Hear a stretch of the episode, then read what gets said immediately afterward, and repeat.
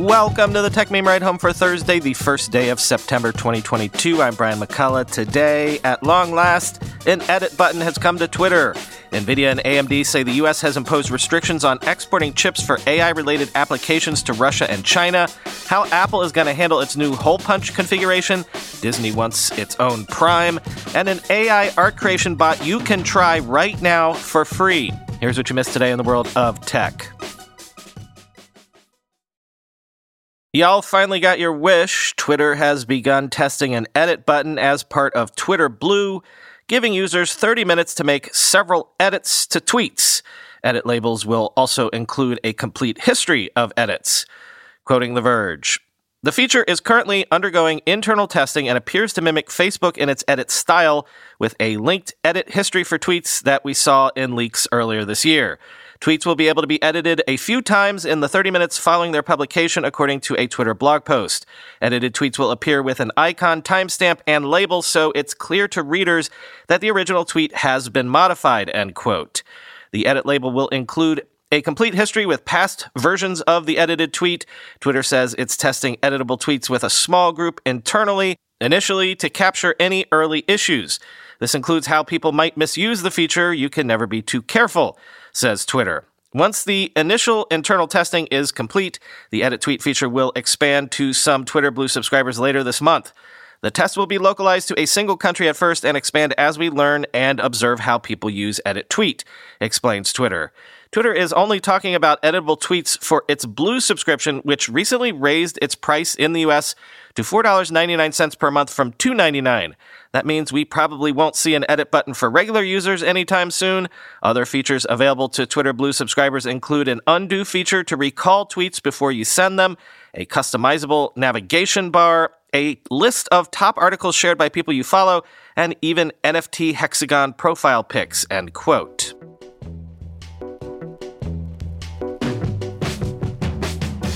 NVIDIA and AMD say the U.S. has imposed restrictions on exporting chips for AI related applications to Russia and China, including NVIDIA's A100 and AMD's MI200 chips. Quoting Protocol. NVIDIA disclosed Wednesday that it had received a notification from the U.S. government that new licensing requirements are being implemented that affect sales of its advanced line of server GPUs to Russia or China. AMD confirmed that it received a similar notification from the US for its line of GPUs that are suited for performing AI related computing. NVIDIA's disclosure indicates that the fresh export controls are not aimed at the specific chips themselves, but at the performance thresholds that are closely associated with NVIDIA A100 processors, the current generation of chips deployed in the field. The controls affect AMD's competing product, the MI200. Wednesday's disclosure is another sign that the U.S. is undergoing a significant shift in its approach to China and its ability to make and use advanced chips. Under the Biden administration, the U.S. Commerce Department has implemented a new rule that could block the export of chip design software that's necessary to build the next generation of chips. Part of the administration's thinking revolves around its plan to choke off access to technology needed for AI related applications. The administration also plans to hamper China's ability to manufacture chips with a current generation of transistors called FinFETs, known as Fin Field Effect transistors, by choking off access to the equipment needed to fabricate such chips. FinFET designs have been common for years and are currently found in the latest smartphone and server processors. China represents a significant portion of NVIDIA's sales, and according to an SEC filing, could affect as much as $400 million in quarterly sales. In a statement, NVIDIA said that it was working with customers in China to divert its purchases to alternative products and may seek a license where replacements wouldn't work. AMD sells far fewer AI chips into China and does not believe the restrictions would have a material effect on its revenue, end quote.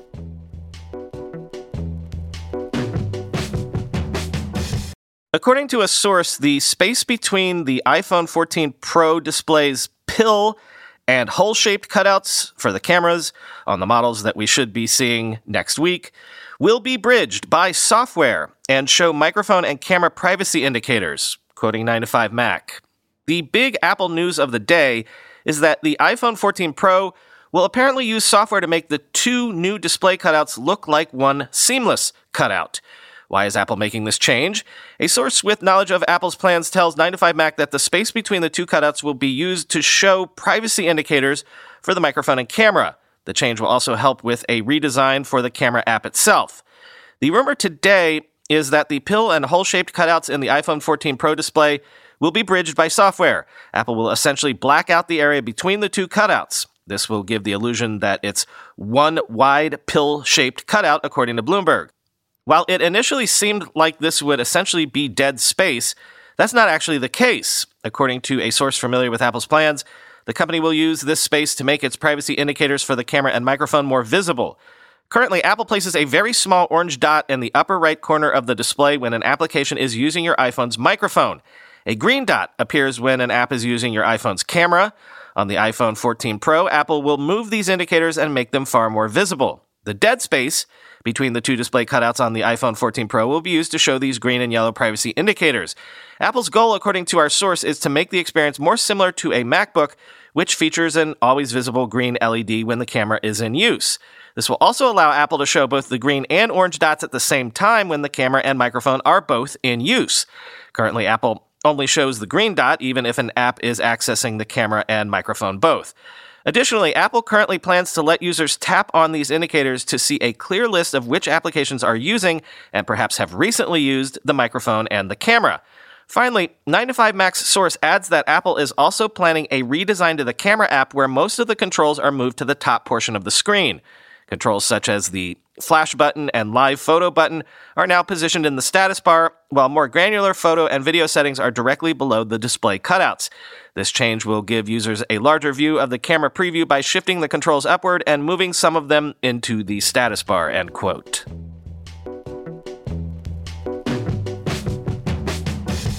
This is one of the first big ideas that Matthew Ball turned me on to many years ago when he was just known as the best blogger on the streaming wars. But it looks like at long last it might actually happen. Sources are telling the journal that Disney is exploring a membership program akin to Amazon Prime, bundling streaming, theme parks, and merchandise into the program and adding a commerce feature to Disney Plus. Quote, the program would be somewhat akin to Amazon Prime, which offers advantages such as free shipping, discounts at Whole Foods, and a complimentary streaming video service for a monthly or annual fee, the people said. Internally, some executives have referred to Disney's initiative as Disney Prime, although that won't be the name of the program, one of the people said. Discussions at Disney are in the early stages. It couldn't be learned how much the company would charge for membership and how long it would take to launch such a program. Disney already has a special program for superfans the D23 official fan club, which costs $99 to $129 a year and comes with access to exclusive events and merchandise. That program offered members a discounted three year subscription to Disney Plus in 2019. A new membership program would be different in that it would be targeted at more casual Disney fans and customers. As an early step to better link Disney products and services, Disney is working to enable subscribers to its Disney Plus streaming service to buy merchandise such as t shirts, themed accessories and children's costumes associated with some of its shows by scanning a QR code on the service that links to the Shop Disney website, people familiar with the plan said. One example that executives have discussed as a possible merchandise tie in is offering an exclusive toy version of a dark saber, a weapon from the Star Wars themed series The Mandalorian, for sale only to Disney Plus subscribers, a person familiar with the plan said. The company expects to introduce the retail feature on Disney Plus as soon as this year. A membership program could help Disney learn more about its customers' behavior by collecting data about which shows they watched, trips they took, and merchandise they purchased. Ultimately, Disney's goal is to harness that data to make recommendations based on customers' preferences, some of the people said, end quote.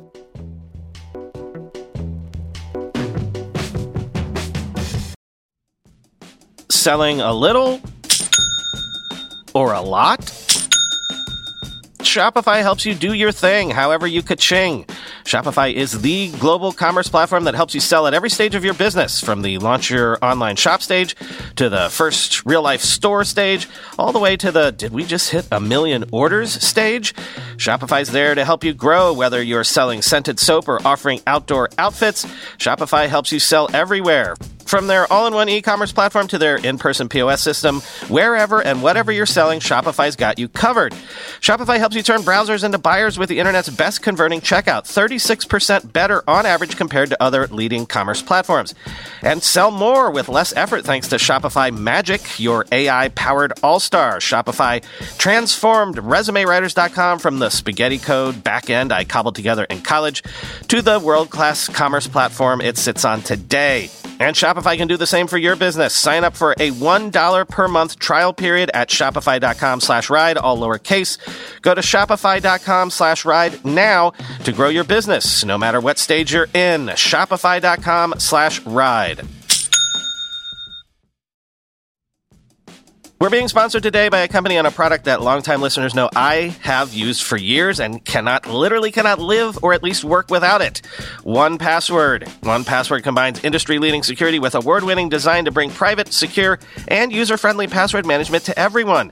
Companies lose hours every day just from employees forgetting and resetting passwords. A single data breach costs millions of dollars. 1Password secures every sign in to save you time and money, any device, anytime. 1Password lets you securely switch between iPhone, iPhone, Android, Mac, and PC with convenient features like autofill for quick sign ins. All you have to remember is the one strong account password that protects everything else your logins, your credit cards, secure notes, or the office Wi Fi password. 1Password generates as many strong, unique passwords as you need and securely stores them in an encrypted vault that only you have access to. I started using 1Password, what, a decade ago? Join me and over 100,000 businesses on board the 1Password bandwagon. Because right now, my listeners get a free two-week trial at onepassword.com slash ride. That's two free weeks at the number one, the word password, all one word, dot com slash ride. Onepassword.com slash ride. Well, they weren't kidding when they said all the OEMs are working on foldable laptops. Lenovo has unveiled the ThinkPad X1 Fold Gen 2 with Intel 12th gen processors and a 16.3 inch foldable OLED display with 600 nits.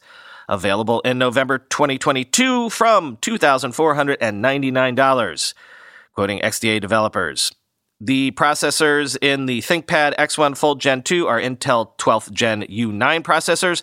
Lenovo hasn't confirmed SKUs, but you'll likely see the Core i7 1250U and Core i7 1260U both of which are 9 watt 10 core chips with two P cores, 8 E cores, and a total of 12 threads.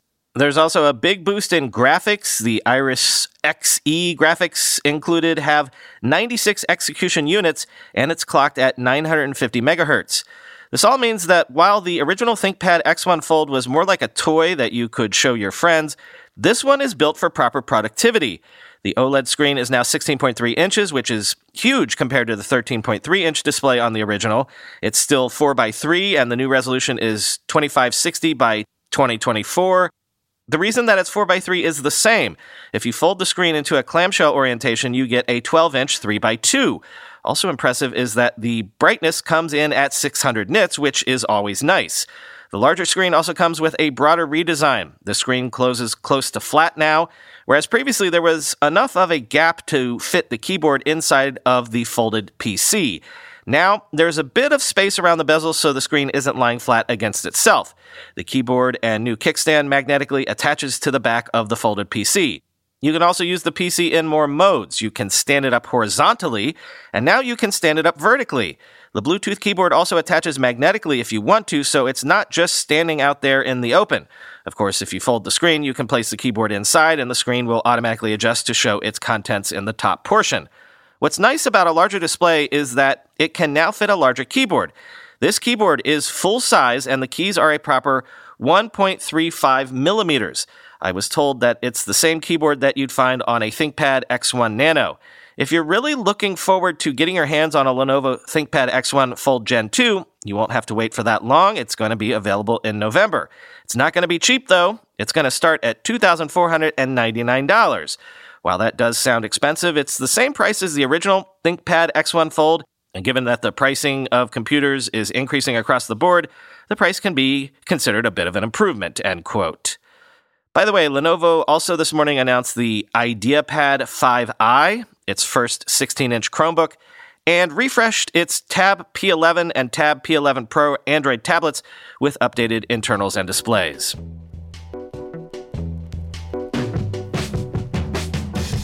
Finally, today, an artist using Midjourney to create AI generated art won first place at Colorado's State Fair Fine Art Competition, leading to criticism from other artists.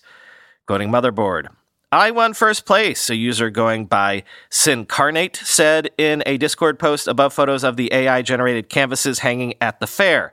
Sincarnate's name is Jason Allen, who is president of Colorado based tabletop gaming company Incarnate Games.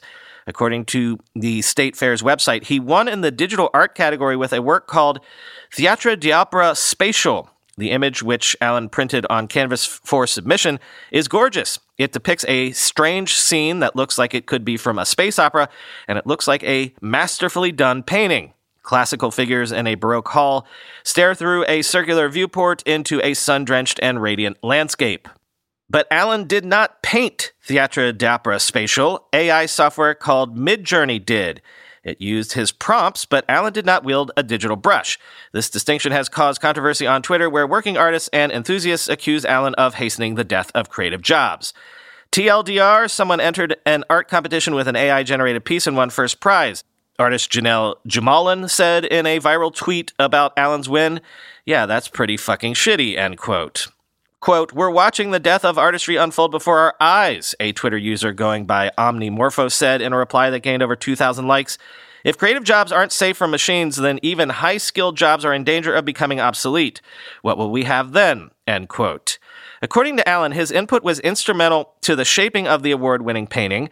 I have been exploring a special prompt that I will be publishing at a later date. I have created hundreds of images using it, and after many weeks of fine tuning and curating my gens, I chose my top three and had them printed on canvas after upscaling with Gigapixel AI, he wrote in a post before the winners were announced.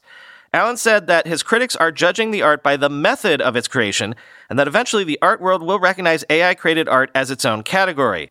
What if we looked at it from the other extreme? What if an artist made a wildly difficult and complicated series of restraints in order to create a piece? Say they made their art while hanging upside down and being whipped while painting, he said. Should this artist's work be evaluated differently than another artist that created the same piece normally? I know what will become of this in the end. They are going to create a artificial intelligence art category, I imagine, for things like this. End quote. By the way, if you've ever been eager to do something like this, to try this sort of thing out for yourself, I encourage you to read this piece from Simon Willison because there's a new one of these out there that all of us can currently try for free. Quote Stable diffusion is a really big deal. If you haven't been paying attention to what's going on with Stable Diffusion, you really should be. Stable Diffusion is a new text to image diffusion model that was released to the public by Stability.ai six days ago on August 22nd. It's similar to models like OpenAI's DALL-E, but with one crucial difference. They released the whole thing. You can try it out online at beta.dreamstudio.ai, currently for free. Type in a text prompt, and the model will generate an image. You can download and run the model on your own computer if you have a powerful enough graphics card. You can use it for commercial and non commercial purposes under the terms of the CreativeML OpenRAIL-M license, which lists some usage restrictions that include avoiding using it to break applicable laws, generate false information, discriminate against individuals, or provide medical advice. End quote. So there you go. I just gave you something interesting to do over the long weekend coming for those of us in the US.